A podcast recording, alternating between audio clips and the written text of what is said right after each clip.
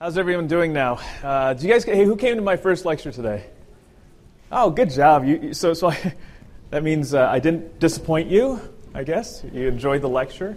Um, actually, the first presentation we gave today was on uh, regenerative medicine, and, and uh, one of the things we had talked about in that lecture briefly was inflammation, and I had touched on this idea of central inflammation. So um, we'll get into that a little more um, in this lecture.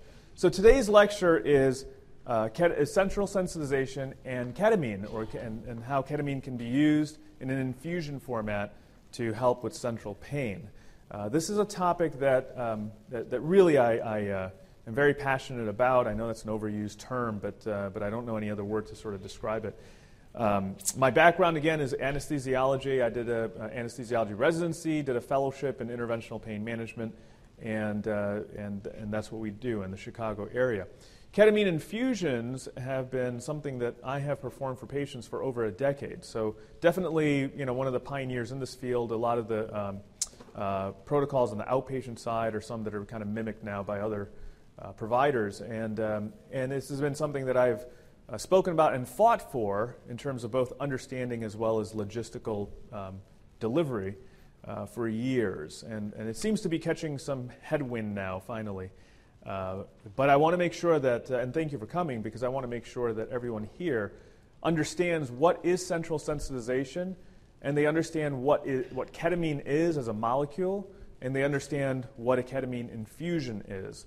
Um, so that way, hopefully, you're, you're a little more well versed um, in terms of the facts and, and some of the challenges, too.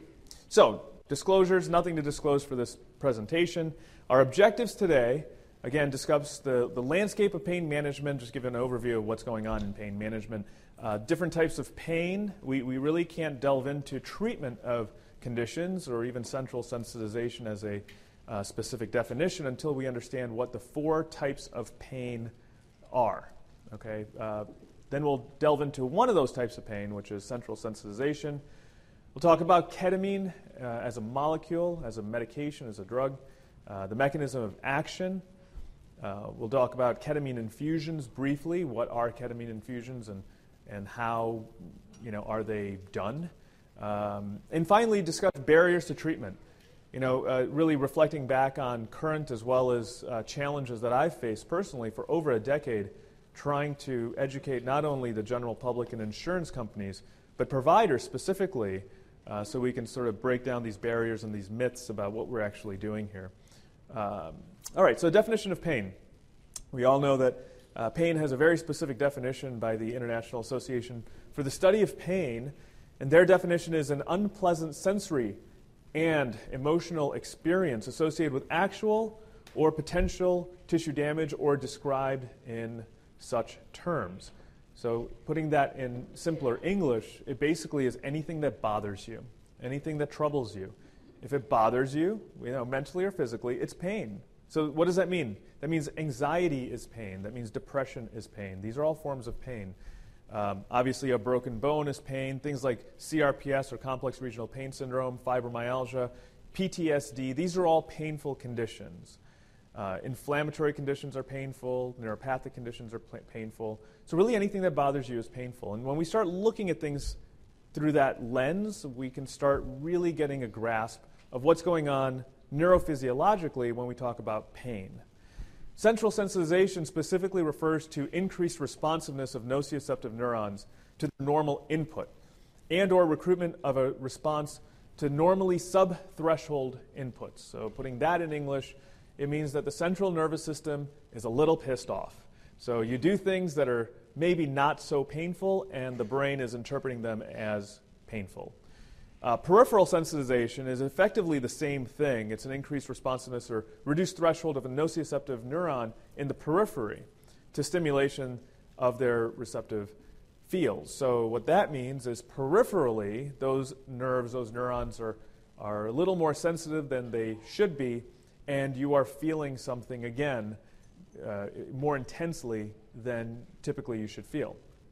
There's some other definitions I want to go over real quickly. Uh, again, just so we're all on the same page, many of these definitions you probably know, but I, am sure there's a few people in the audience that may want some clarification on some of these terms that sometimes seem like they overlap. Um, so I'll quickly go through this. Uh, if you have any questions about this afterwards, I'm more than happy to, to talk to you afterwards. Allodynia. Allodynia is pain due to stimulus that doesn't normally cause pain. So, for example, blowing air on your skin. Dysesthesia, an unpleasant abnormal sensation, whether it's spontaneous or evoked. Hyperalgesia is increased pain from a stimulus that normally provokes pain. So, for example, someone pinches you, but it feels like someone has ripped off a piece of your skin. Hyperesthesia is increased sensitivity to stimulation, uh, in, excluding the special senses. Hyperpathia, a painful syndrome characterized by abnormally painful reaction to a stimulus, especially a repetitive stimulus, as well as an increased threshold. Neuralgia is pain in the distribution of a nerve or nerves. Uh, neuritis is actual inflammation of those nerves or nerves. Neuropathic pain is pain that's caused by a lesion or a disease of the somatosensory nervous system.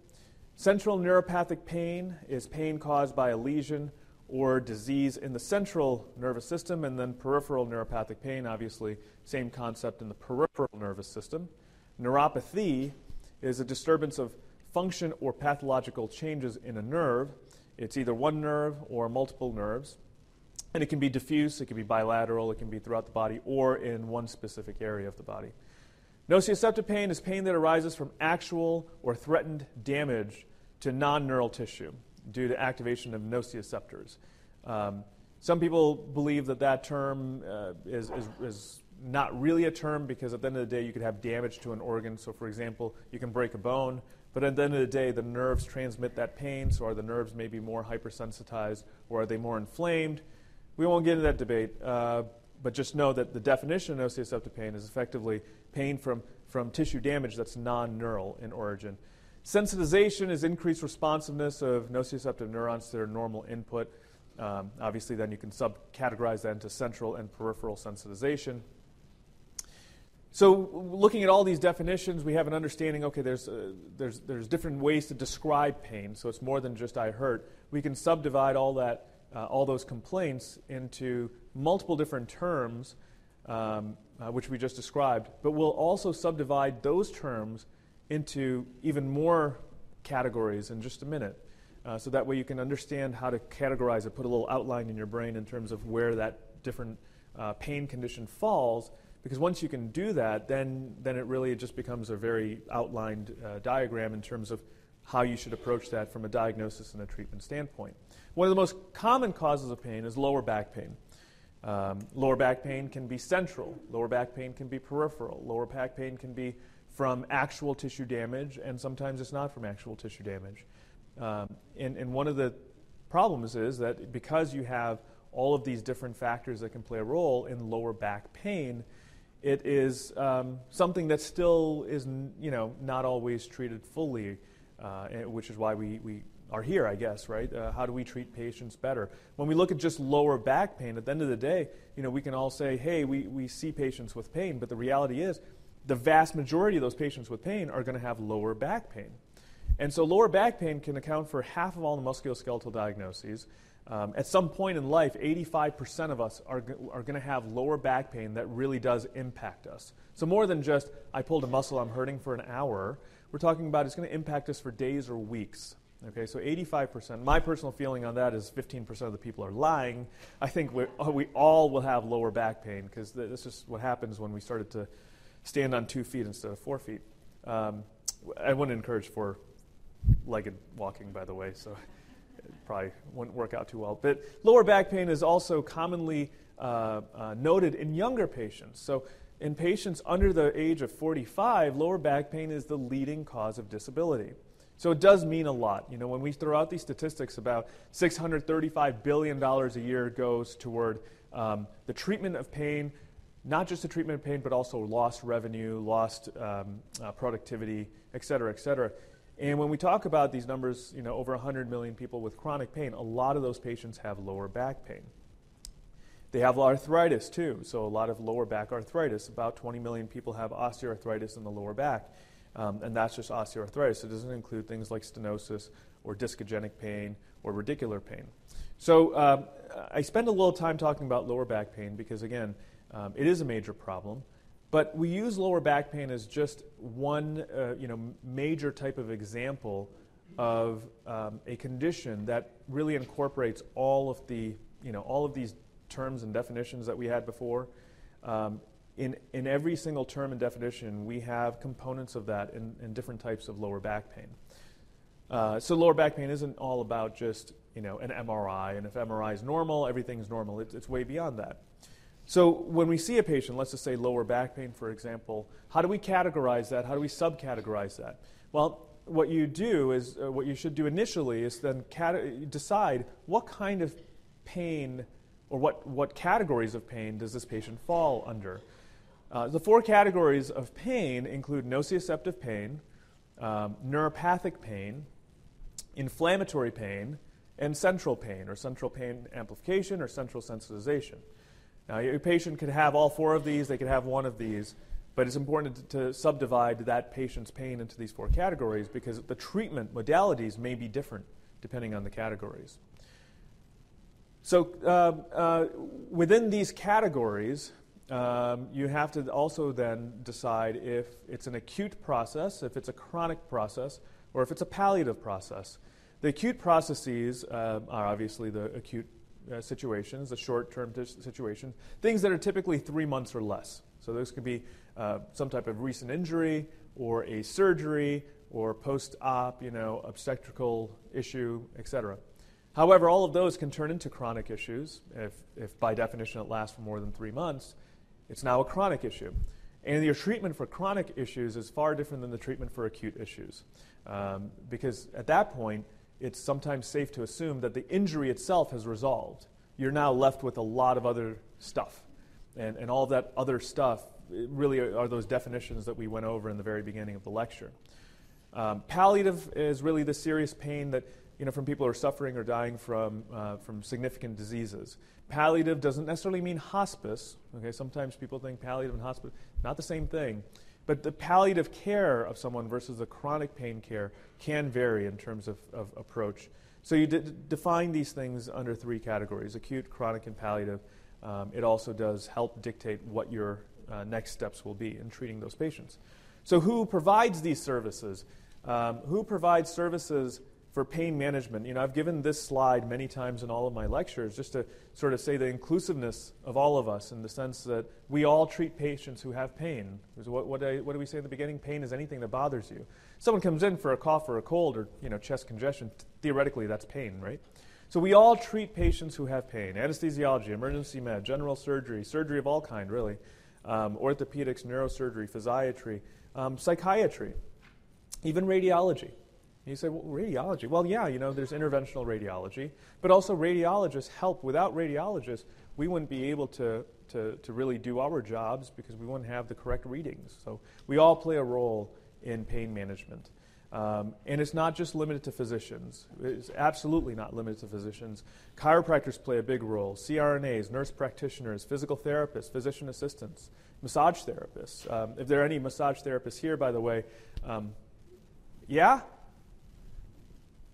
I'll take a massage after this. Uh, uh, acupuncturists, uh, same thing, if there are any acupuncturists here.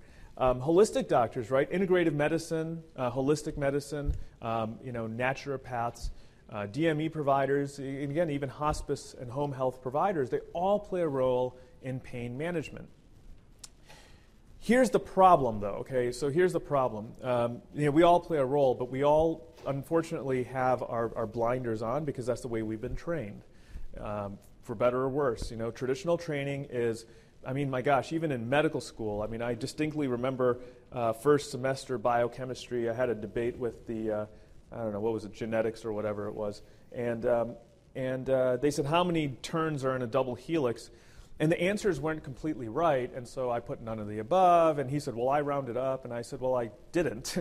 and he said, Well, you're getting it wrong. And I said, But I'm right. And, um, and uh, it didn't matter.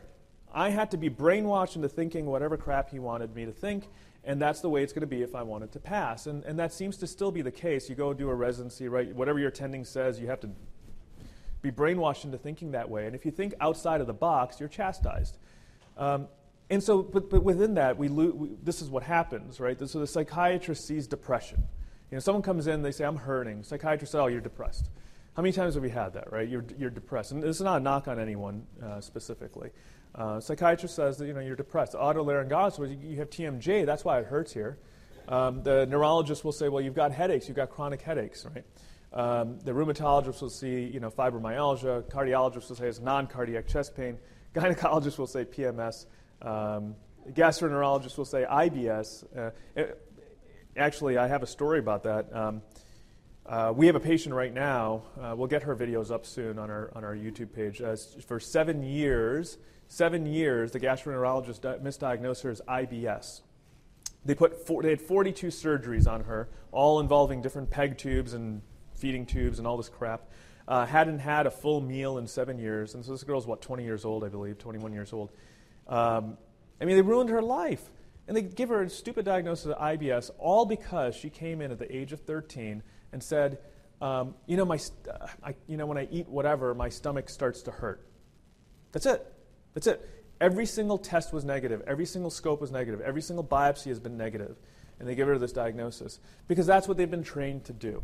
They didn't give her a diagnosis of what it turns out that she has. Um, she, she has a history of CRPS uh, CRPS can spread. And, and in her case, it spread to the GI system. So when she would eat, her GI system would get inflamed, not because of any specific item, but because simply the, the physical act of putting something in there, that, that physical act of being distended, was painful to her. But they, didn't, they missed that because they were never trained to, to, to see things that way. Um, long story short, she came to us just this year. Within two months of starting ketamine infusions, uh, we had every single tube out of her body. Um, now we're about three months out. She's eating pizza, she's eating meals, all that stuff. Um, we haven't completely resolved her. She's, she's better, but she, you know, we need to keep following up with her. Um, but hey, you know what? For someone who's been suffering for seven years to turn her life around in two months, I think is amazing. Um, and what has she had? CRPS, you know, which is a form of central sensitization, which we'll get into in a little bit. Um, so that's the, that's the issue that we, we have. It's, it's, a, it's a medical system problem. You know, it's not an individual problem per se, it's a medical system problem. Um, and we have that problem within pain management as well. So, you know, it's not like we could just say, oh, well, refer to this one pain management doc and, and, and everything will be okay. Now, typically, pain management has been board certified anesthesiologists, fellowship trained anesthesiologists, um, and, and they've been trained to do a variety of procedures, but also that can also lead to this, this, this visor like uh, behavior where every, everyone tends to be a pincushion then. Um, at the very end of this presentation, I'm going to give you a quote that a anesthesiologist who has done a, a fellowship in pain management, um, it was an unaccredited fellowship, but it was a fellowship. Um, and he is the head of a major hospital in Chicago. He's the head of the anesthesia department and the head of their fellowship program and the residency program. Uh, and, and I'm going to give you, I'm going to show you what the comment he made about pain management, and it's going to sicken you. But it's going to be a. Gr- I, I include in all my presentations about about central pain or ketamine infusions because it's a reflection on our medical system and how flawed it is, and, and why you know we even have these lectures here on on, um, on educational items because we're not taught this. So anyway, pain specialist, you know, typically is, is going to be what you see here, right? Um, but the reality is, is even those physicians and other physicians um, may not have had accredited fellowships or may have had unaccredited board certification, so you never know. Some of the ones who've done accreditation um, might not be ethical. There's a, there was a group in Alabama uh, that was arrested for, for doing some very naughty things. They were anesthesiologists, interventional pain physicians, and I think they're all serving 40 years in jail now. Uh, for doing um, you know what I, what I call counterfeit medicine, which we'll talk about on, on Thursday if you're around. Uh, so so point of all this is, and you're probably wondering, what does it have to do with ketamine infusions? What does it have to do with you know um, uh, back pain or whatever. The point of this is, is there, there, aren't, there isn't a specific field that does ketamine infusions. There isn't a specific type of physician that necessarily does it well or doesn't do it well. Um, a lot, and, and, that's been the confusion within the system. We, we've seen some problems with people who you think are supposed to do it well, and then some people who, who you think wouldn't really have the training are actually doing a phenomenal job. Um, so that's the background of pain management, the landscape of pain management that we have now, and, um, and uh, the landscape of, of, so ketamine infusions in terms of who's doing them. It's a little bit of everyone right now. So what is central sensitization? We had mentioned this in the very beginning of the, of the presentation, but it's this, it's this response to, of the central nervous system to a stimulus that's hyperactive, hypersensitive. Uh, some have called it the wind-up phenomenon, where you know neurons are just wound up and, and they're just spinning out of control, and they're in the state of high reactivity and they just can't stop. Um, so when, when patients have central sensitization, it's incredibly important when you see those patients, and really any patient, that you categorize those patients into whether you feel like it's a central or a peripheral sensitization, and if you feel like how much of this pain is organic versus inorganic. Now, that last one, and really both of them actually, central versus peripheral, organic versus inorganic, is going to be an absolute guess when you see those patients. Because there's really no way for you to know how much of it is central and peripheral by just looking at them. And there's no way to know how much of this is organic or inorganic uh, by just looking at them. Because, for example, uh, like depression, anxiety, those are considered inorganic diseases. Um, fibromyalgia is actually an inorganic disease. Uh, broken bone, a disc bulge, is an organic disease. But when someone comes to you and they say, I'm really hurting, you know, my, my, my, trape- my trapezius is really hurting, at that point, how, do you know, how do you know? How do you know if this is a referred process? How do you know if this is a central process? You don't know, but um, history, physical, you can kind of get some ideas and start forming some opinions. Central sensitization is not a new concept. It's not a concept I invented at all. This is a concept that's been around for hundreds of years. Just in Western medicine, Descartes, back in 1644, described central sensitization in his own terms. And he had described it with his own diagrams and images. He described this, this um, little boy here who had stubbed his toe against um, some wood, and I, I guess that's fire, um, and it must have hurt. And he had described this, this uh, linear relationship between the foot and the brain, knowing that something's going on up here that's, that, that not only are we sensing it, but also we're sensing things that are far more than we should. You know, you stub a toe against the wall and there's no damage, but boy, that hurts. And he had described it back then. And still to this day, and again, you'll see with my last slide, still to this day, we're trying to convince physicians, MDs, that the brain plays a role in pain, which is still mind boggling to me. Um, but after this, hopefully, you will see that there's actual evidence that the brain does play a role in life and in the, with the brain. we needed functional MRI images, right, to, to prove that. And we've had some of those. Here's, some, here's a few right here at the top right of this diagram. You can see cortical reorganization um, through functional MRI imaging uh, when patients were stimulated with pain. Now, we've had these cortical images um, through a variety of different um, uh, painful stimuli. We'll, we'll show some of those in just a minute. So, what is it? Central sensation, what is it actually? So, scientifically, we talked about sort of the English definition.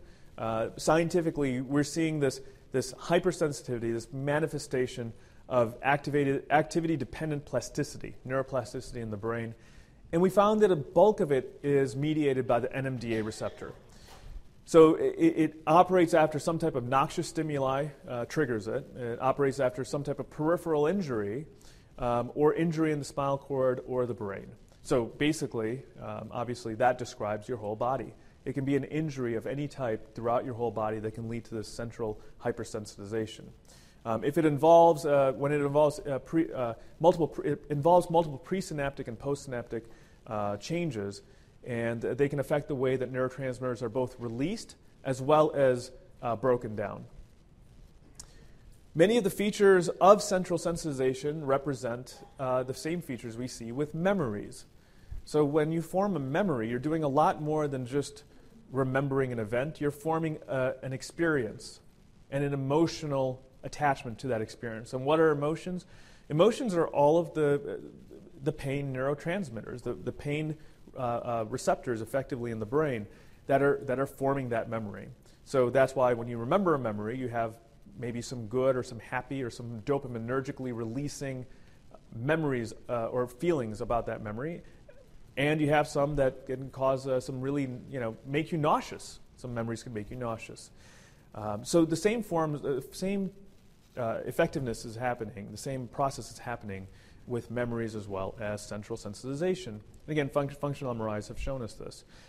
Central sensitization is produced uh, by increase in excitability and reduction in inhibitory neurotransmitters. So it's not only wound up, right? The accelerator is not only being pressed, but the brakes are gone. Someone drained the brake fluid, um, and, and you can't stop. So it's been suggested that central neural neuro, uh, sensitization plays an important role in postoperative pain, and we'll show you some data on that later. But it's, it's possible that a lot of the chronic pain that patients have after a surgery may be because of that whole post op experience and, and, lack thereof in terms of a good experience. So, what causes central sensitization? Well, we know NMDA receptor activation causes it. We also know that altered gene expression in the dorsal horn um, can cause central sensitization. And, and, that's interesting because that may also imply that some people may be predisposed to central pain as opposed to others. And I'm positive that every one of you has seen something like that. You'll say, you know, my mom had fibro and I had fibro, or whatever, right? Or, or whatever other condition you want to substitute with. And you'll say, wow, you know, that, that family really has some bad luck. Some of it may be experiential, but some of it may be genetic. Uh, decreased inhibition, as we talked about, microglial activation, and uh, that's going to be important in just a minute um, at the, toward the end of the uh, discussion. And thalamic and somatosensory cortex changes. So here are some types of central sensitization. Uh, some of these terms we, we mentioned in the very beginning of this presentation things like anxiety, depression, uh, just chronic pain in general. Okay? The, the mere fact that you're living in chronic pain is a very, very bad memory. And that bad memory can get hardwired in the brain, thus producing this, again, wind up. You know, so the pain causes uh, the memory. The memory then increases the pain, and it just keeps going. CRPS, complex regional pain syndrome, or RSD, depression, fibromyalgia, chronic headaches, um, not all, but some types of chronic headaches can be central, um, or central sensitization. I guess theoretically they're all central in the sense they're all in the brain, but um, central sensitization specifically. Opioid induced hyperalgesia. opioids can cause hyperalgesia. That means opioids can make your pain feel worse. Um, uh, without, without getting too off track in terms of the mechanism of that, um, it's something that, that you all need to know. Phantom limb pain and uh, post traumatic stress disorder. So, some of the neurophysiology of central sensitization looks like this. Uh, we had talked about how it's excitatory as well as a lack of inhibitory. So here's what happens. If you look at A, you see this nociceptive transmission. Right? There's some type of signal. You know, that's, uh, that little V at the very bottom um, is, is uh, an inhibitory um, interneuron. So you see that uh, you know, pain is being transmitted, there's some type of sensation is being transmitted.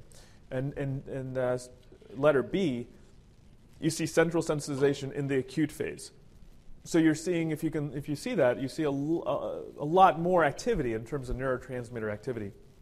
But you're also seeing that that inhibitory interneuron is not working.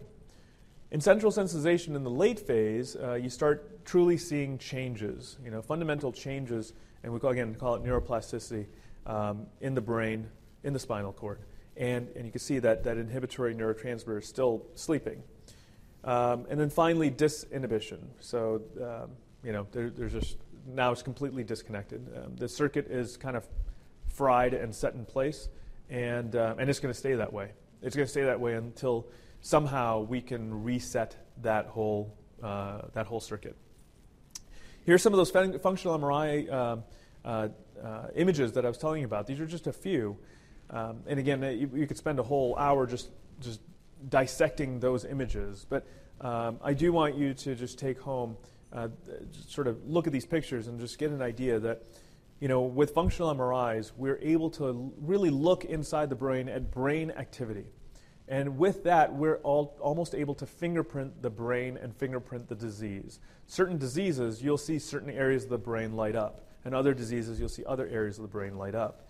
So, what we've, what we've seen with some of these studies is patients who have a bona fide disease you'll have a functional MRI. And then patients who are, you know, quote, normal, right, uh, pain free, disease free, you'll have another set of functional MRIs. And you start seeing that there are very similar changes that occur in the patient populations with a certain disease process. Um, you can see that even more with this. This kind of breaks down that last slide. So, functional MRI with lower back pain, you start seeing patients who, you know, have this kind of a pattern. Osteoarthritis looks very different. So, what happens when you have lower back pain in general, or say a soft tissue lower back pain, and you have osteoarthritis, you'd probably see some overlapping, right? You'd see this area light up and probably this area light up.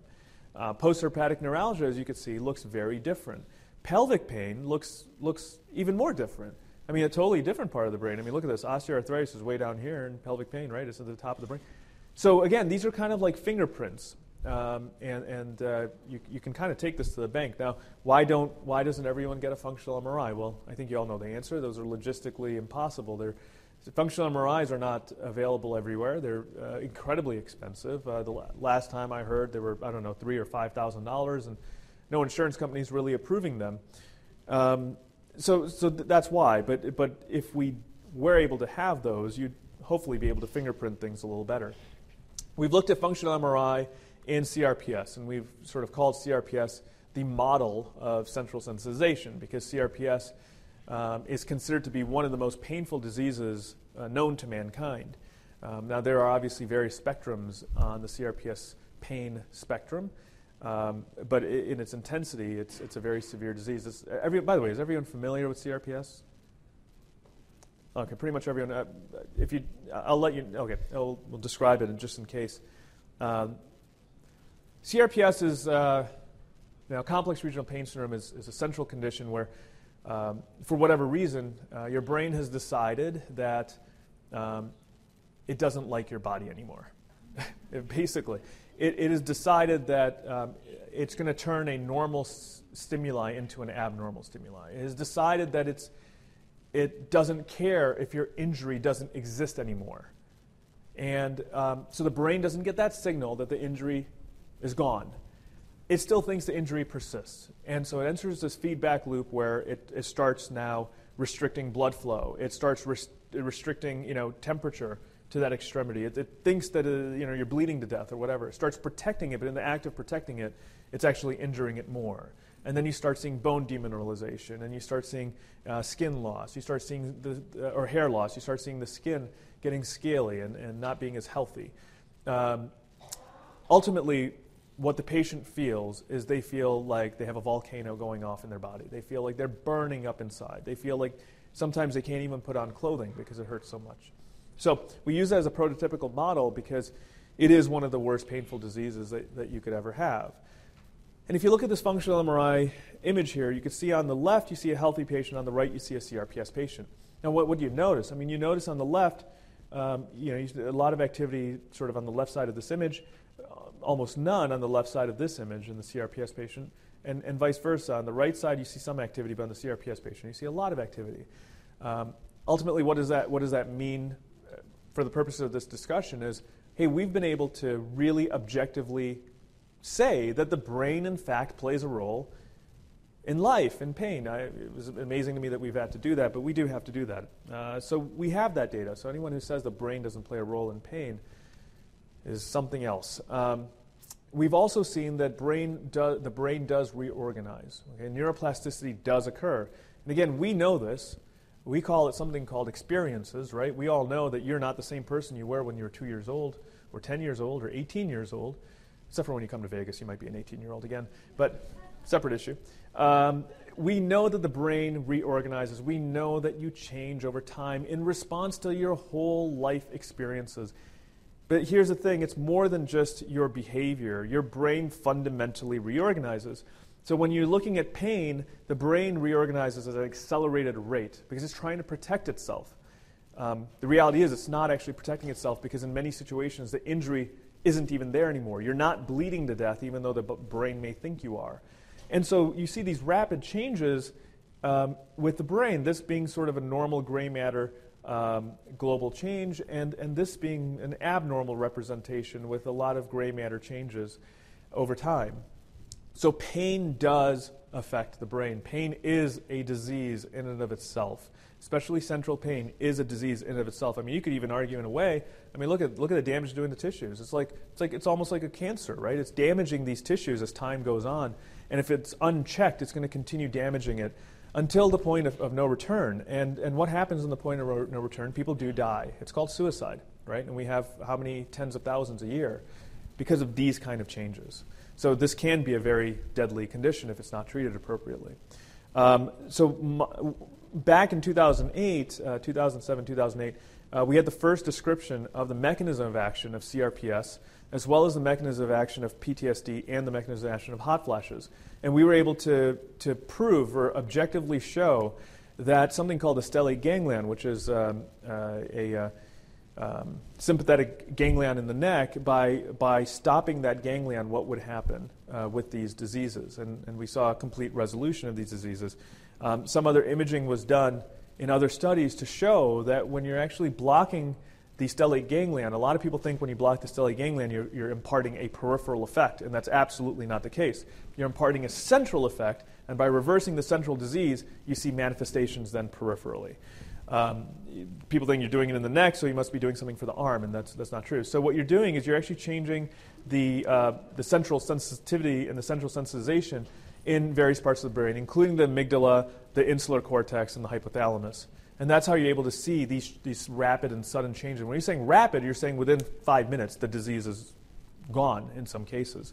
Um, it's not because you're numbing up the brain, you're numbing up the the, the feedback loop. You're stopping it, right? You're putting the brakes on. Um, so, so this was actually, for me, um, a, very, a very important article. We got published pretty uh, widely, and, uh, but, it, but it helped reinforce that the brain is definitely playing a, a huge role in, a, in, in, various conditions, even conditions that we wouldn't even think of, right? Like hot flashes. You know, at the time, people were, were saying, well, hot flashes, what the hell are you, a pain doctor, treating hot flashes? Well, hot flashes can be very painful. And and our study was published uh, in Lancet Oncology on the cover because it theoretically it was a theoretical way to save 50% of breast cancer patients because 50% of breast cancer patients stop tamoxifen and life-saving drugs because of hot flashes. So those people are directly putting themselves at risk because of hot flashes. So by reversing it, you could theoretically allow those patients to, to be in remission uh, indefinitely. Um, so all of these things are painful conditions, and that's I, I hope you, you sort of want to take home message here is pain is a lot more than just you know arthritis, right? Uh, so treatments of central sensitization and CRPS, a lot of treatments exist. There's therapy-based treatments, which include physical therapy, um, mirror box therapy, graded motor imagery, tactile discrimination training, and sensory discrimination training. Um, there are neuropsych uh, feedback uh, therapies, so EEG biofeedback, cognitive behavioral therapy, uh, relaxation techniques, and hypnosis. By the way, all of these are great options in and of themselves, and they can all be used in conjunction with each other. Medications are, are uh, uh, used as well. There's, there, there, are a wide variety alpha or beta blockers, anti inflammatories, bisphosphonates, uh, botulism toxin, uh, calcium regulating drugs, GABA analogs, ketamine, local anesthetics, opioids, SNRIs, and vasodilators.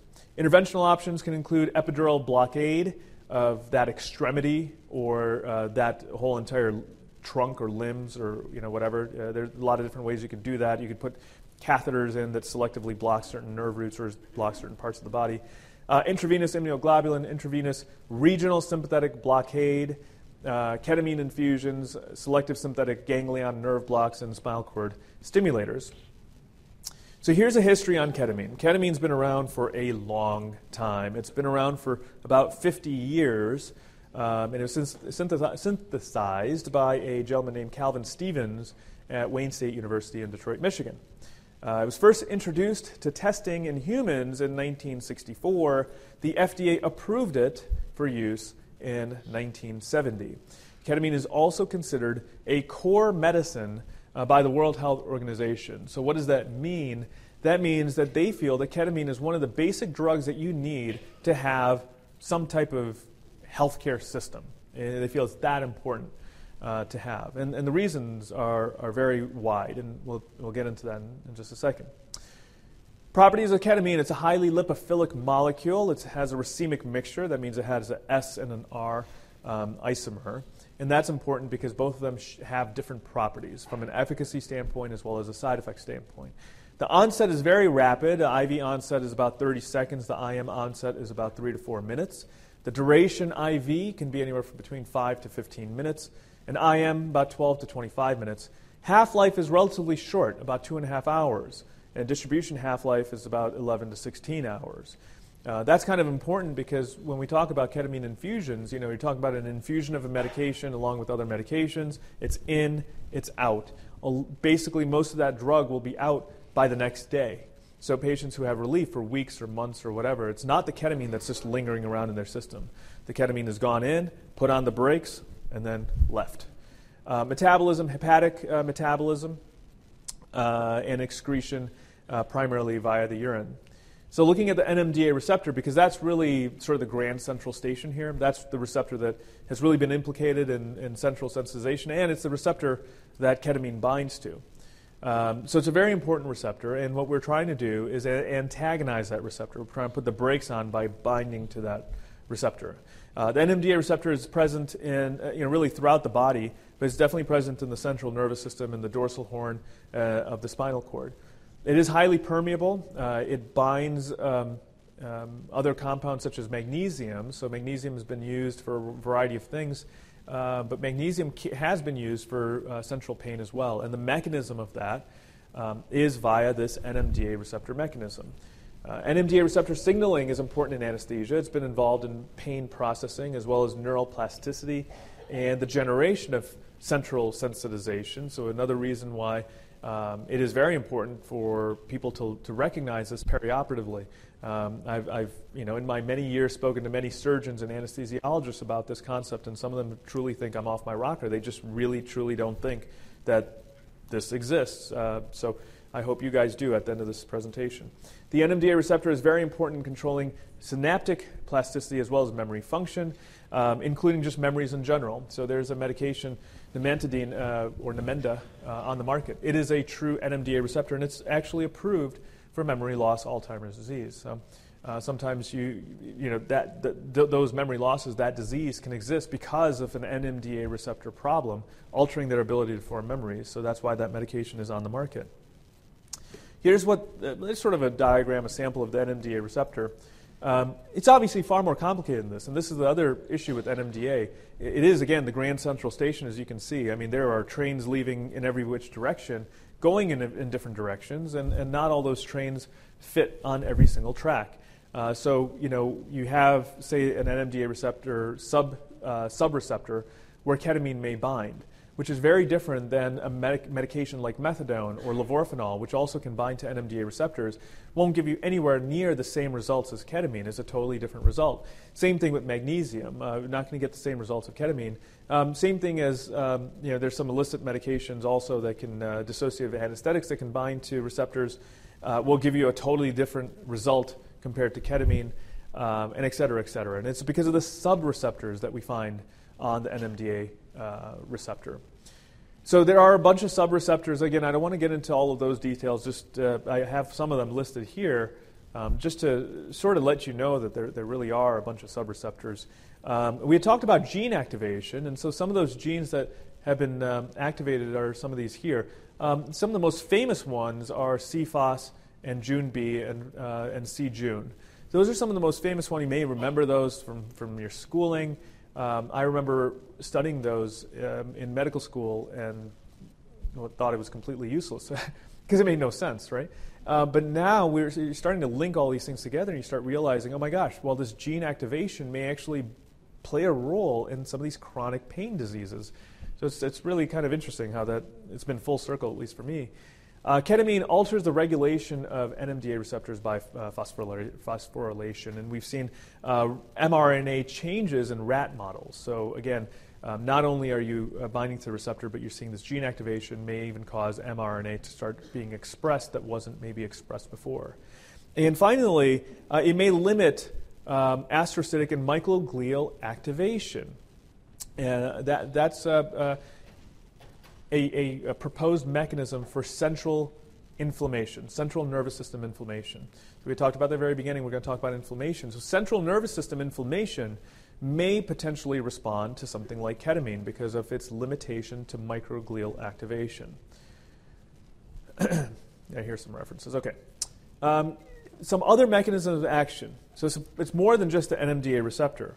Uh, we've seen um, activation of uh, various cationic currents. We've seen, um, uh, and then this is a big one. You'll probably hear more about this um, over the next few years. Uh, delta and mu opioid agonism and opioid potentiation. So that's been known for a while. Um, there's, uh, so there's a new study that came out um, from Stanford where they uh, used naltrexone and ketamine, and, and, uh, and they found that the ketamine didn't help. Um, which is interesting because in many cases we've used naltrexone and ketamine as a synergistic option. Um, I, I, don't want to get into the details of that study, but suffice to say, there were actually some flaws in, the, in, their, in their methodology. Uh, and, uh, and, and it's unfortunate because they're kind of veering down the wrong path there in terms of understanding the mechanism of action. Um, you do see mu receptor sensitization, which is important, which is why things like opioid-induced hyperalgesia uh, can potentially respond to ketamine infusions. Uh, which is why you could even lower the dose of medications that patients are on with ketamine infusions, because if you're resensitizing those receptors, you no longer need whatever 100 milligrams. Now you may only need 50 milligrams because you've resensitized those receptors. Um, it is not a direct mu agonist, okay? So it is not an opioid, and, and that's I think the the big take home here, um, because there, there, again that study kind of implied that it was a mu agonist. It's not a mu agonist directly. It, it, it's a it's an NMDA receptor antagonist but its effects may cause mu agonism, if that makes sense. Um, nitric oxide um, uh, may get stimulated through the CGMP system. As, as, you may know, there's a new medication for headaches that works on CGMP. Uh, that, it, it, interestingly enough, we've seen ketamine infusions reverse those intractable migraine headaches, and it could be a similar system um, here as well, with, with um, you know, affecting the CGMP system along with affecting the NMDA receptor those two combined together, as well as who knows what else, uh, and we're actually seeing a breakage of that um, of that intractable migraine headache uh, condition.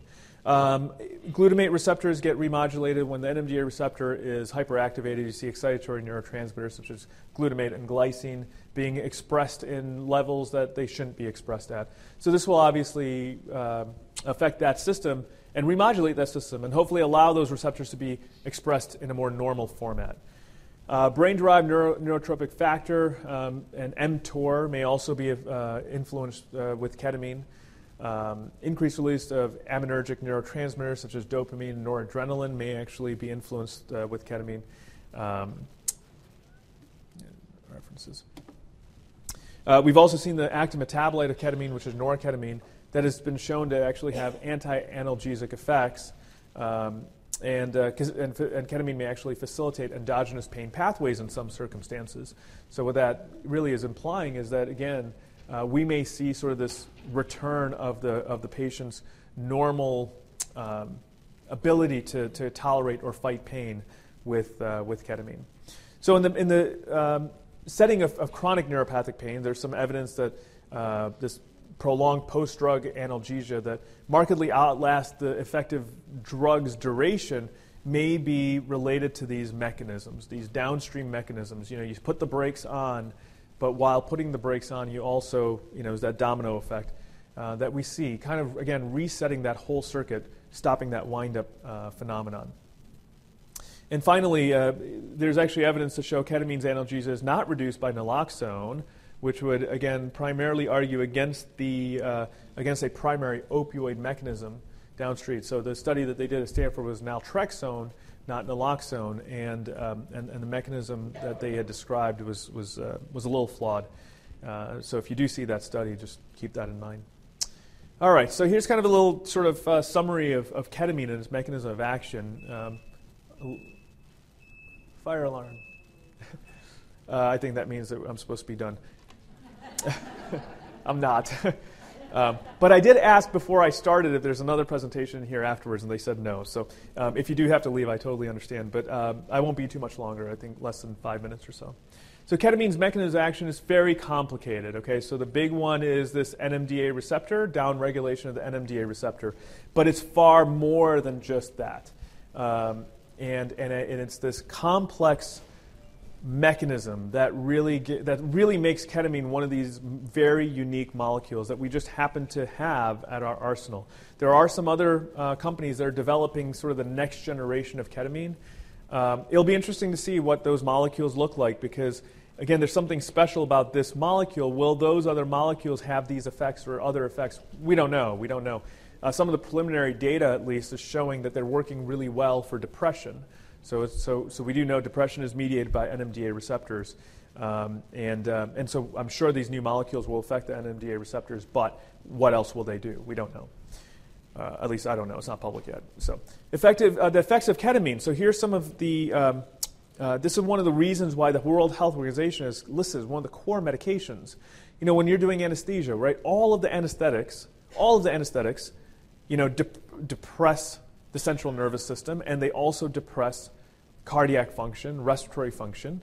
So that's a problem when you don't want to depress it. It's definitely a problem in the battlefield or in a traumatic situation. Ketamine does the opposite.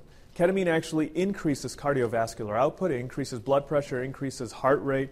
It actually stimulates uh, the uh, beta 2 uh, adrenergic receptors. So it, it relaxes smooth muscles, so it doesn't constrict them, it actually relaxes them. Um, it can increase uh, salivary secretions, especially in kids. Um, we have found, at least with our infusions in adults, we have not found that to be the case at all. In fact, and, and, it's very surprising, it goes against every piece of literature that's out there, but we've done thousands of these. Um, I'll put my thousands against any book out there. We have patients who say they have a dry mouth with the infusions, not because ketamine is causing that dry mouth, but because ketamine is most likely not causing the salivary secretions that we're seeing at the therapeutic infusion doses. If you're, if you're bolusing them with like some massive amount, then yeah, they're going to drool all over the place. But if you're doing an infusion properly, we're not seeing any of those things happen. In fact, we're seeing dry mouth because they haven't had anything to eat or drink for a long time, and we're not seeing an increased salivary output. Um, it does not lead to ventilatory, ventilatory depression. So one of the huge, huge benefits of ketamine as opposed to almost any other anesthetic out there. So we're just using ketamine in the OR, um, and we don't, you know, we haven't used a paralytic, we haven't intubated, uh, it can be very useful in the sense of this, this ventilatory depression protection. That said, at those levels of general anesthetic dosing, you may see those secretions come. So it's a little bit of it's a balancing act. Neurologically, you don't see the central nervous system being depressed from a blood flow standpoint. You actually see increases in cerebral blood flow. Um, there's, there, there used to be some uh, data out there said that it increased seizures. Uh, we have not seen that, and some recent data suggests that maybe it doesn't increase seizures like we once thought it did. Uh, and finally, uh, sensory and peripheral, um, uh, uh, you know, vivid dreams, right? Hallucinations. It, it actually stimulates your senses, so beca- they, they, become a lot more perspe- perceptive. Ketamine has been used perioperatively in, in, you know, thousands of patients, uh, and, and, looking at these retrospective studies uh, at, at, a few thousand patients, tried to find out what happened when they used ketamine perioperatively. And what they found was that in sub anesthetic doses, so they weren't using ketamine as their primary anesthetic, in sub anesthetic doses, um, they found that it reduced opioid consumption, it reduced the need for opioids, especially specifically morphine, uh, right after the procedure. Um, it also re- uh, reduced the uh, util- utilization of morphine perioperatively for the f- next 48 hours. They saw reduced acute pain, they saw reduced chronic pain.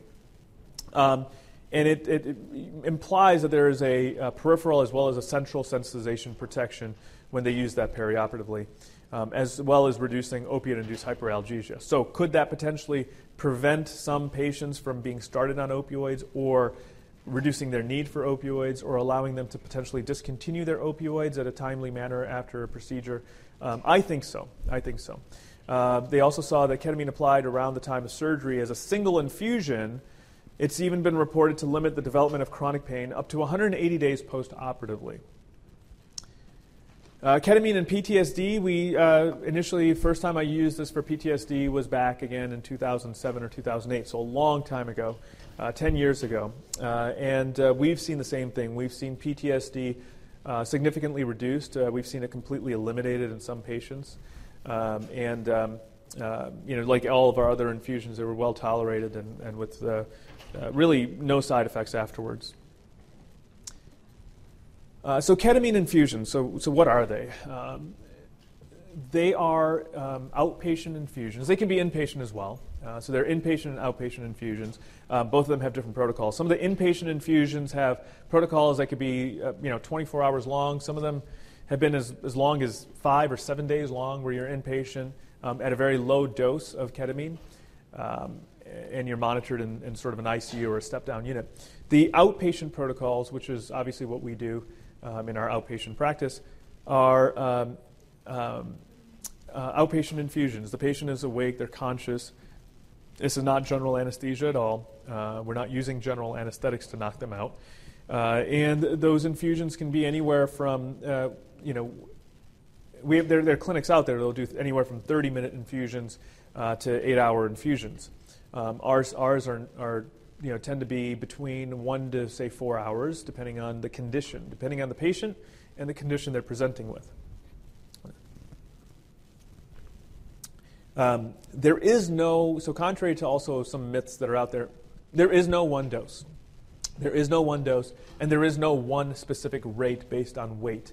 Um, this whole weight-based um, protocol is uh, it, it, it's ultimately it doesn't make sense. Um, it's, it's, if you have any anesthesiologists in the, in the audience, uh, you know this. When you go into the OR, um, different patients have different requirements. They may have different requirements of, of midazolam or fentanyl or even propofol or um, uh, inhaled anesthetics, and it's not always weight-based. Um, different people just have different tolerances, right? Vegas is a great place to test that theory out. It really is, right? I mean, you'll, you'll see some of the youngest, you know, you'll see young, thin, thin, young, thin females who can drink like a ton, and then you'll see like big, burly men, and after one drink, they're sta- you know, staggering around. Um, and that's what we see in ketamine infusions. Truly, what we see with ketamine infusions are, uh, which makes no sense logically, right? Because the books will tell you females take less than males, right? All the studies will say that the dosing for females is less than males, right? Um, and and you know older people take less than younger people or, or whatever. Uh, we've we've seen we've seen every th- one of those theories shattered. In fact, if you take the top ten highest dose patients in our practice, they are all young, thin females, invariably. It's very odd. I can't tell you why. It might have something to do with mitochondrial RNA expression or something. I don't know. Um, but it, it, it's very it's very interesting. Um, that said, it's also interesting that you know um, at least 90% of fibromyalgia cases are female. Um, almost almost all of our CRPS patients are female. So there's something going on neurophysiologically, right? This isn't a you know a, a talk about you know genders or what's you know uh, you know we're not trying to criticize anything or anything. We're just having a discussion saying that observationally you're seeing a, a, a huge preponderance in a category that's theoretically supposed to have less. So, what does that mean? That means that those protocols that were invented by probably some, some old guy who did have those myths um, are, are really untrue. You have to individualize every single treatment. And so, uh, so again, we, you know, we'll have uh, younger patients. We have uh, patients, uh, you know, some, some of them unfortunately are CRPS patients who are, who are teenagers. And their requirements, I mean, will blow you away. And these are patients who are on, on no other medications, right? Nothing. Um, and then we'll have, you know, I've, I've, got one guy. He's a he's a 50 year old hockey player, and I, get, I we have to use um, we have to use half our starting dose, which is like a dose that, I mean, it's like a baby dose, and he was barely able to tolerate that. And then we have young teenagers who are tolerating doses that are five times higher than this hockey player, for crying out loud, right? Um, so, point of that is, is these ketamine infusions have to be very customized, very personalized. You can't just outsource them. Um, uh, they can vary in duration, they can vary in dosing, they can vary in adjunctive medications, which is super important. Uh, we can use up to eight different adjunctive medications during an infusion, and there is no rhyme or reason in, the, in, in what you're going to use and how much you're going to use. Some cases we'll, may, we'll maybe we'll have to use virtually nothing. In other cases, we'll have to use vials and vials of other things. Um, it just depends on how that patient is responding and what their body needs at that time. Very much like doing an anesthetic in the OR. If you're doing an anesthetic in the OR and it's a complex case and you've got all these different variables, right? Um, you, you can never ask the anesthesiologist the night before what he's going to use. He say, I don't, I don't know. I'm going to use a little bit of all this, maybe. We'll see. We'll see how things go. That's a ketamine infusion, too. The only difference is there's no surgery actually happening. Um, so, um, so we are seeing some growing awareness with ketamine infusions. We're seeing now we're seeing uh, clinics popping up left and right, um, which is um, which is great and it's scary, right? All of a sudden, for years there were like no clinics around. We were we were we were one of the we, we were the big we're still probably the biggest one in the Midwest, but we were getting referrals from now just in our area we've like just random people opening up clinics and literally in a closet. So I, I, I wouldn't advocate you know that right. So uh, they'll just shove a patient in a room unmonitored, unmonitored. Um, and doing these infusions. I think that's incredibly dangerous and irresponsible. So that is not what a ketamine infusion is. And because of that, we're seeing these counterfeit infusion, counterfeit clinics uh, popping up. We already have one in our area where um, uh, someone died. Okay, they died because the guy who was doing it has no clue what he's doing, and did not doesn't know how to do an infusion correctly. A patient had depression.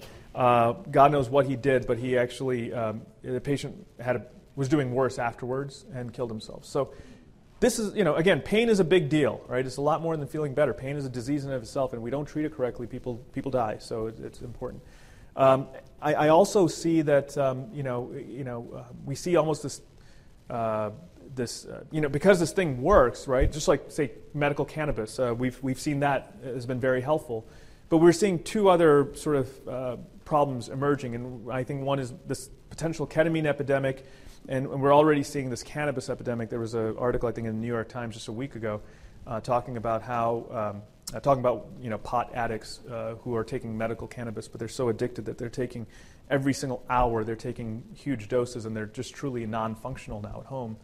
Could we see a ketamine epidemic where uh, patients, and, and, this is already happening, patients are being prescribed you know, decent amounts of ketamine to take themselves at home, which is effectively no different than you know, going getting Special K at one of the clubs here, right? Um, they're dosing it themselves. They're spraying it up in nasally, which is almost the same as IV, um, at home themselves. And we are seeing problems with that. We're seeing health issues with that. We're seeing a lot of psychological issues. Um, so while ketamine is an amazing molecule, it has to be used responsibly. It is ultimately an anesthetic. Do you really want someone having control of an anesthetic at home and then driving? Does that put you at risk if you wrote for that? Questions to, to ask, right? So, we, we, so those are some of the problems that we're seeing. Now, what are some of the challenges to treatment? Uh, number one, again, just this physician lack of education. I still run into so many physicians who um, refuse to believe science. It's, it's unbelievable. Um, stereotypes, you know, they'll, they'll say, oh, that's that horse tranquilizer stuff, huh? And it's like, well, water is given to horses too. Maybe we should not use that. um, it's silly. It's silly. We should, we should practice with science, not stereotypes. Um, egos, you know, so we have you know, physicians or other people in the community who they, they say, well, you know, if I didn't think of it first, then, then I'm not going to advocate for it. Uh, laziness, you know, some people don't come to conferences like this, so thank you for coming, right? They don't come, they don't want to sort of hear what, what sort of the science is behind it. Um, logistical issues. I mean, building out a real facility is like building out an OR, a recovery room, you know, staffing, pumps, monitors, oxygen, all that stuff. Costs a lot of money to do that. Complexity of the science. Uh, you know, we touched on some of the science here. And um, you know, I'm sure you can see that it's not just a one-trick pony. It's, it is a complicated molecule and a complicated science from a pathologic standpoint. Lack of coverage, right? Uh, insurance companies are, are, still not really covering this, and some are, but they pay so minimally that um, I mean, you're better off just doing a regular old injection of some type because you'll make more money doing that. Um, you're actually better off just doing an office visit because the office visit will pay you more per hour than, than the infusion will.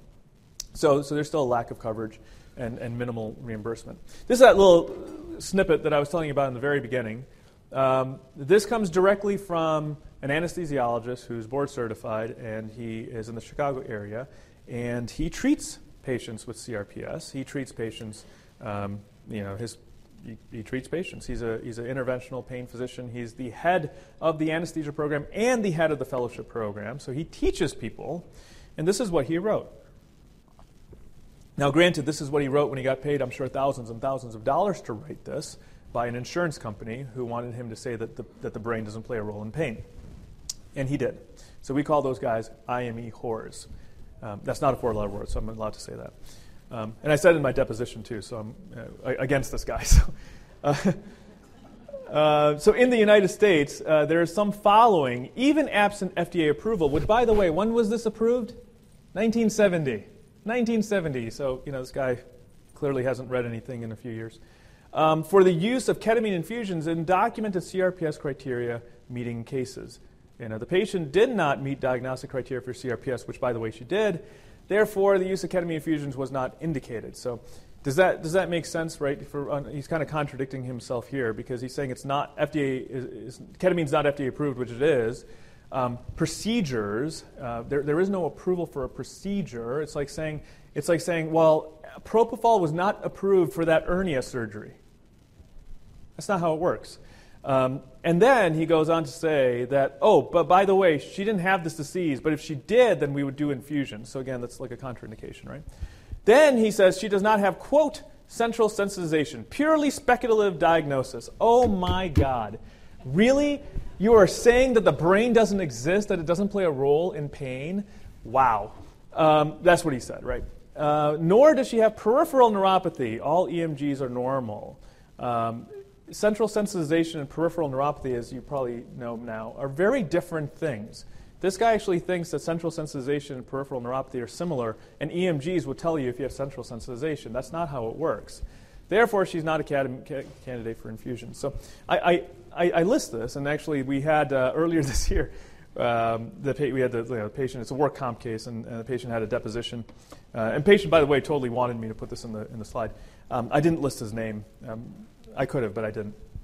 Um, and in the deposition, they actually said, "Did you did you put this slide at the end of last uh, last year's uh, Pain Week lecture?" I'm like, "Hell yeah!" I'm like, "Yes, I did, I did, and I'm very proud of it. And please submit it. Put this as evidence into your court case that this is your guy. Your guy thinks the brain doesn't exist. Maybe not in him, but in the rest of us it does. So, thank you very much for coming. Any uh, any questions?"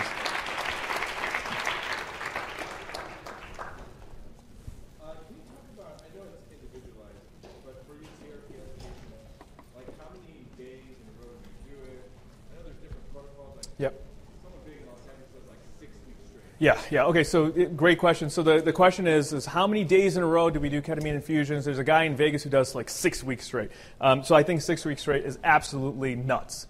Uh, I think it's a great way to make money, and it's absolutely nuts. And I think it's dangerous because uh, you're loading the liver like crazy, um, and, uh, and you could cause potential liver issues. Uh, we do one infusion, and that's it.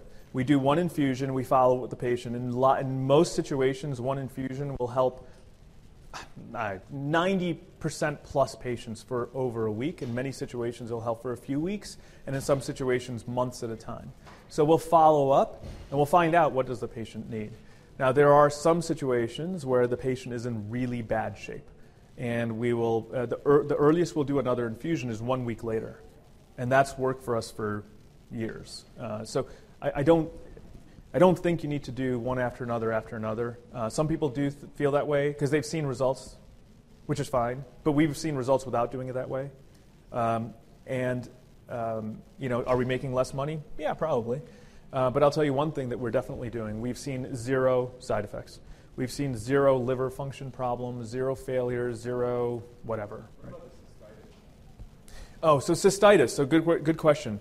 Uh, we've seen a couple cases of cystitis. Well, not really cystitis. Just afterwards, they had bladder irritation for a few days. Um, so it didn't grow. It didn't progress to a full-out cystitis or a full-out you know infection, but uh, they had bladder issues. Um, we. That, was self-resolved, right? Now we, we had uh, sometimes we had to put Foley catheters in the patients because they're sitting there for hours, and in those cases, some of those patients did develop like a little UTI, took whatever, and, and it resolved. Um, uh, what is the mechanism? We, I don't know. Um, we don't see a lot of cystitis, again, because of, I think, our conservative approach to this, but we've seen a few. And, and a few on uh, just you know, one infusion, right? A lower dose, one infusion, and then they get this bladder irritation. Um, I can't explain it. We have seen it. Uh, so there's definitely a mechanism there that we don't know about or we're not familiar with.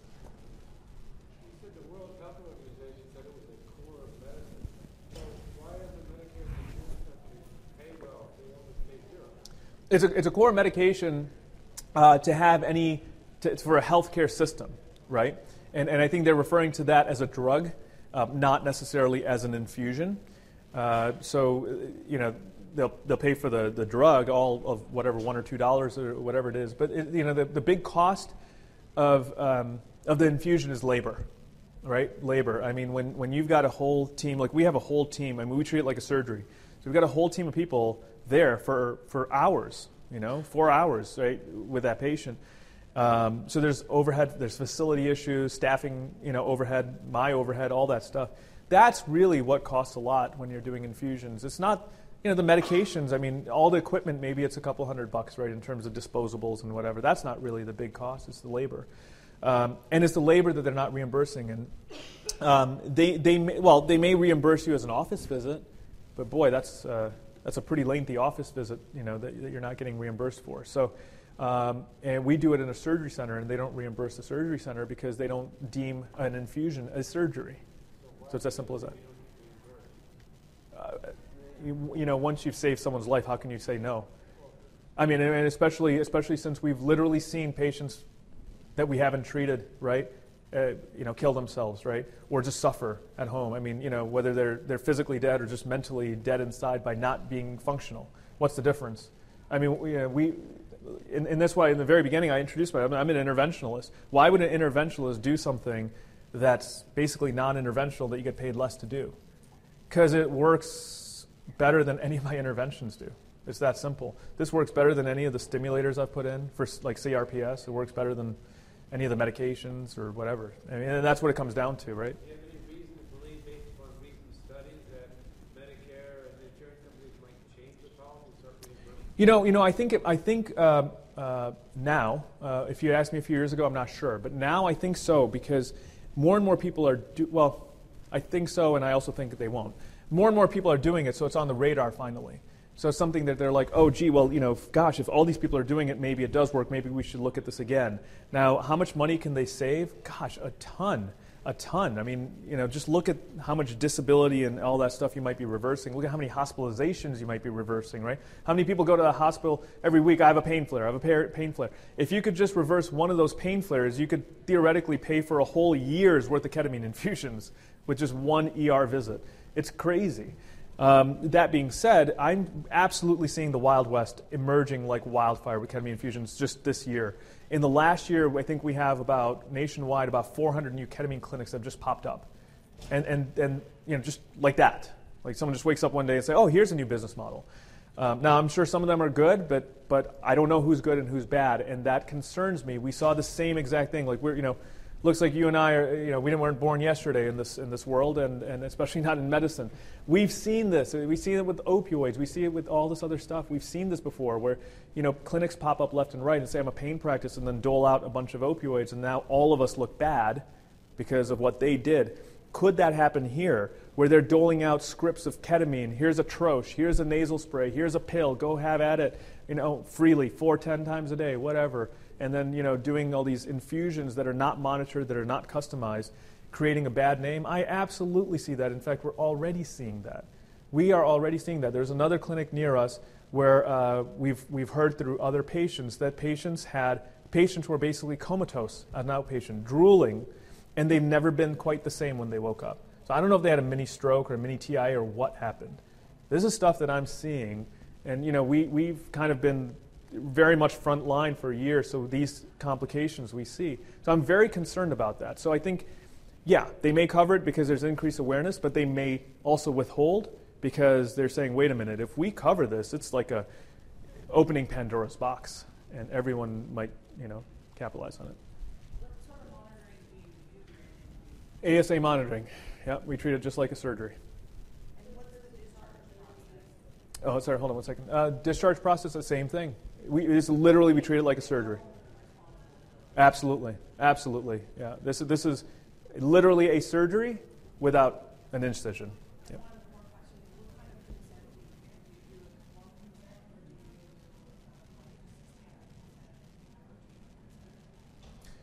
Uh, we, we consent, absolutely. I don't know what the difference between a standard and informed is.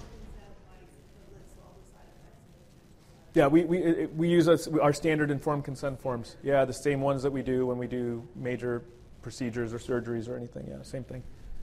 Go ahead. Right.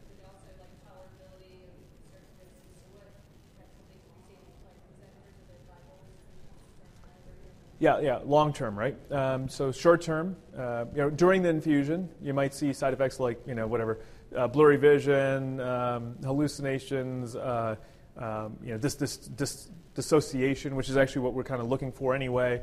Um, you know, blood pressure increase, heart rate increase, uh, things like that, right? Which is stuff we're expecting, so I don't think that's, that's not a complication.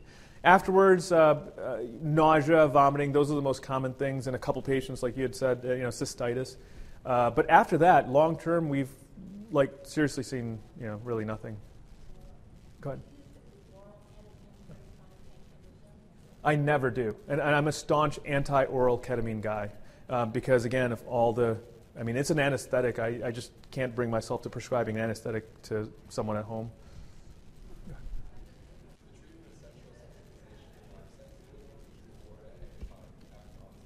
Yeah, so, uh, so yeah, the question is treatment of central sensitization, time sensitive. Um, absolutely. I mean, I think it's like anything else. If you can prevent that memory from happening, it's like one of those movies, right? Where if you if you prevent that event from happening, you know, what are the the subsequent uh, uh, other things that you prevent? So yeah, if you can prevent it before the injury or during the injury or right after the injury, I think that's wonderful. Uh, that said, we've seen patients uh, again 10, 15 years out, and we're still able to reverse. Like we got this one lady who uh, who had fibro for 25 years, nothing helped, blah, blah, blah. Now she comes in once every year or two for an infusion, and that's all she needs. So, but yeah, you try to avoid it as much as you can. I had a patient come to me from another clinic because I was closer, and she had been going for a year at 800 milligrams once a week. And I told her I wasn't willing For to how- 800 milligrams during um, what time for? Infusion, 800 milligrams once a week for a year Okay. a ketamine clinic in a different town. But I mean, like in an hour or in, a, in two hours? In a, Four hours. four hours, okay. Um, and I told her I wasn't willing to continue that because I felt like if you have to do it every week at that dose, it's not helpful. Yeah. It's clearly not working Every week, huh? every week. Okay. And what is that doing to your liver function, et cetera, et cetera? So she didn't return, but my question is, are there any studies on where are our upper limits? When should we be Yep. saying, okay, this is not effective, and although it's working for you for a week, and that's great. Right. She said it's worth it to me. It works for a week, I want that week. Right. Um, yeah, so the long term, and, and this is this is also where there's that, I guess, confusion um, in terms of the safety of ketamine. Um, there really, uh, so there there are long term studies that have shown that we haven't seen problems, but there's no long term studies looking at ketamine from the way that, that we're talking about it here with the infusions, right? These are long term studies just saying, you know, ketamine during anesthesia or whatever the case is. Um, they really only had one study that was done on rats where they gave them like I don't know, it was like two times the toxic dose or something like that, and they say, oh, their livers got damaged. I was like, what do you think? You know, um, so I think that study was just poorly done. I don't really put much credence in that study, except for the fact that yeah, if you give too much, you're going to have liver problems. But what drug doesn't cause that? Um, so I, you know, I don't know. I don't know if she'll tolerate that or not. So there are patients whose true requirements are that high, um, and well, well, so yeah, so okay, so I saw a patient who came in just on Friday, uh, fr- flew in from California to see us in Chicago. She had done ketamine infusions with a guy in California who um, is very, very well known for it because he spent a lot of money PRing himself. He's on TV and he says he's like you know God or whatever. Maybe he is, but that's not what she said. Uh, what she said was the experience was horrible. He never even showed up. He just had like some nurse, you know, just they, they had preemptively already chosen a do- dose, and she just started it and then never showed up again.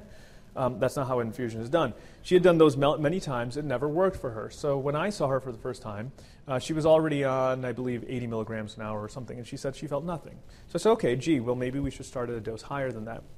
We started at a dose higher than that, um, and, um, and immediately she said, this feels very, very different than anything else I've ever had.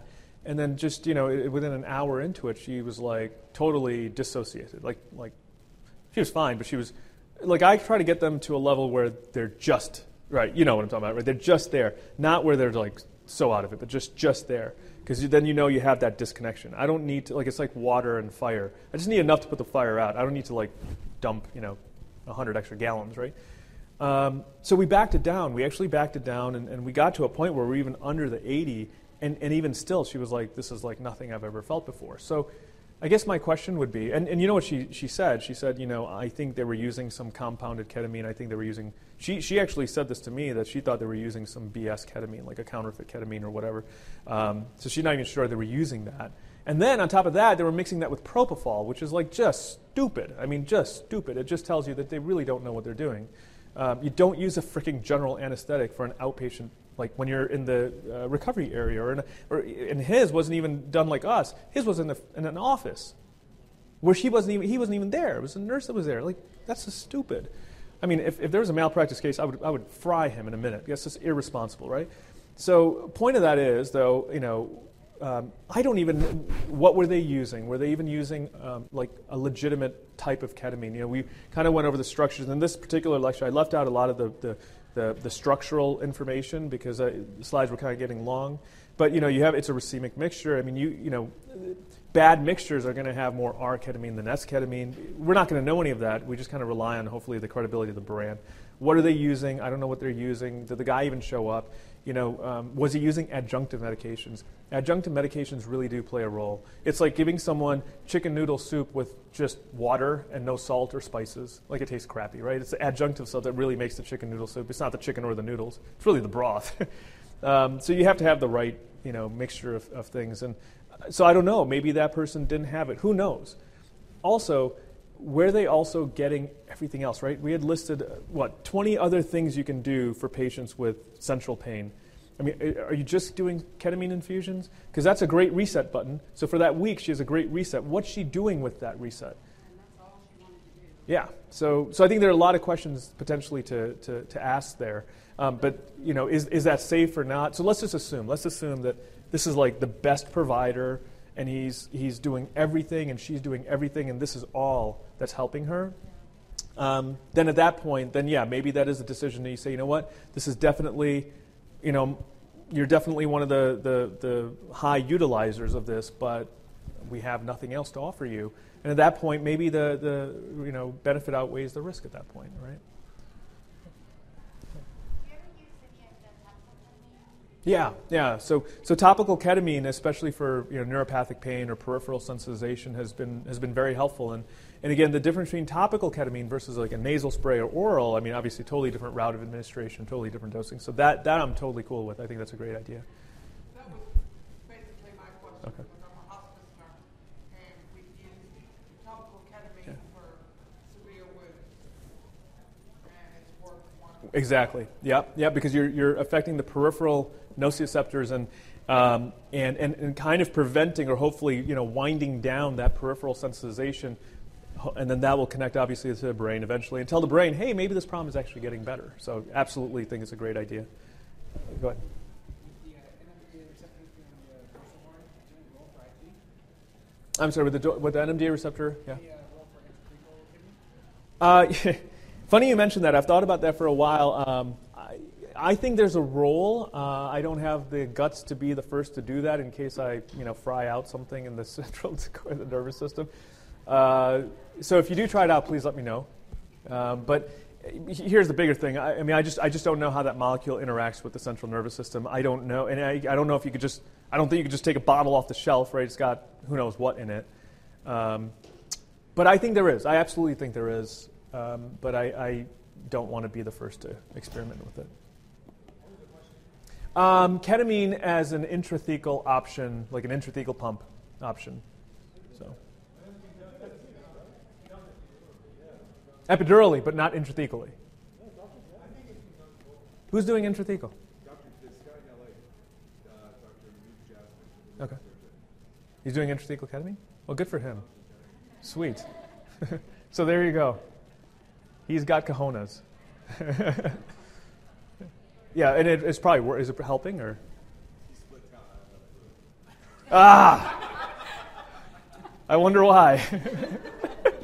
Uh, you mentioned PTSD earlier. I've had a couple patients come to me asking me to do sympathetic nerve, uh, stellate ganglion Yeah. for their PTSD. yeah, we, we were the first in the world to do it. Really? Yeah. And it's effective? hmm Yeah. Have you got insurances to pay for it? No, So you call it CRPS? no, we we they pay out of pocket. Yep, yep. That was our. Um, it was uh, medical hypothesis was one journal, and uh, I forgot what we had it published a few times. Yep, yep. That was in 08, I believe. We had a couple. Yeah, we had a couple. Um, uh, we had some case reports that we published, as well as the actual um, uh, description of the mechanism of action. So, because you know you can publish those case reports and obviously, you know, every, it's just crazy. Like all the other, all the colleagues in your area are just like, oh, you're whacked out. And so we published the, def- the description, and they're like, you're still whacked out. And it's like, whatever. but yeah, yeah, no, it, it uh, work for PTSD. Again, through a similar mechanism, right, um, centrally, you know, not peripherally. And, and the mere fact that that would work just shows you again that this, this stellate ganglion block is not a peripheral block; it's a central block, right?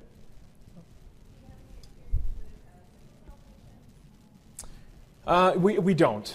We don't. Yeah, no, it's, it's a good good question, and, and, and I've been curious about that too. We just haven't had, um, it's had our patient population. We don't see sickle patients in our patient population. So Yeah, yeah. So adjunctive medications, uh, uh, you know, you, you need to have uh, typically some type of benzodiazepine. Versed, midazolam seems to be the most commonly used because of its predictability uh, from an anesthetic standpoint. Um, you need to have some type of antiemetic or antiemetics. Um, sometimes you'll need more than one. Um, so Zofran being the most common, but we'll typically use potentially a variety of other things. Uh, we use um, some type of alpha adrenergic synthetically bo- blocking agent. So some people use clonidine. We use Precedex. Um, uh, uh, they may, some people will need um, uh, pain medication in the form of anti-inflammatories, IV, specifically, you know, whether it's um, IV NSAIDs or, or uh, say an IV acetaminophen, which obviously is not an NSAID. Um, uh, some patients, some patients will even need pain medication in the form of an opioid, not because it's synergistic with, the, with ketamine, but simply because they can't lay. They can't lay there. And um, you got to give them something. They can't lay there, right? So, so little things, but that's what I mean, little things. Like, there's nothing to do with infusion, but like if someone is saying specifically something to you, um, you have to respond to it, you know? So um, that's where the, the, the responsiveness comes in. And, and, I, and I think that's where um, that's where you have to be. I think you have to be there. You have to be there constantly to address that, to have, you know, a smooth infusion. So, is that it? Thanks, guys. Thank you. Thank you.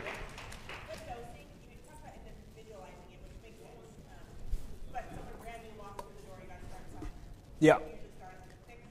Um, yeah, so we'll start, uh, well, um, you know, uh, even that, even that, some of that sometimes is gestalt, uh, really, uh, truly. I mean, sometimes you just look at someone and you'll say, you know what, I just, just have a bad feeling about you. I just think that you're going to be one of those people that's going to wig out a little more, and then we'll start them lower. But we've started, we've started patients as low as, um, let's see, what would that be?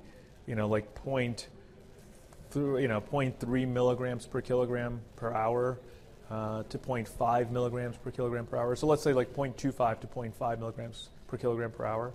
Um, so we're usually starting somewhere in that range. Um, but then, it, it from, but then, you know, it, who knows what happens at that point because it's all based on how that patient's responding. So. Um, you know, it, I, I'm translating it as a weight-based protocol for you, but uh, but no, it actually has nothing to do with weight. It has to do more with what I truly think. I, I it sounds crazy, but what I truly think um, they're going to look like, and I, I can't give you any better. It's just a gestalt. Like, you know, you could translate to a weight-based because we're always going to start lower, so we, you know, it'll usually be in that range, but it has nothing to do with weight. So, like for example, sometimes a lot of the men may actually be on the lower end of that. The women may be on the higher end. The skinny people are on the higher end. The fat people are on the lower end, uh, because of, of, of just you know the conversations, getting to know that patient. You know, I've always told patients when I when I when we do these infusions, I'm getting to know you from a neurobiological standpoint, and that's really what it is. So it's guessing their neurobiology. It has nothing to do with weight. It has to do with what I how they I think their brain's ticking. And, um, and, and you know, what, the craziest part of it all is, like, seriously, like 99% of the time you get it right. So there's some, you know, there, I don't know what it is, but there's some type of, there's like that, you get that sense, just like with other things, right, in medicine. You kind of just get a sense of what is appropriate for that patient, uh, and same, same thing here. Um, but yeah, if you had to translate to a weight, it'd be somewhere between.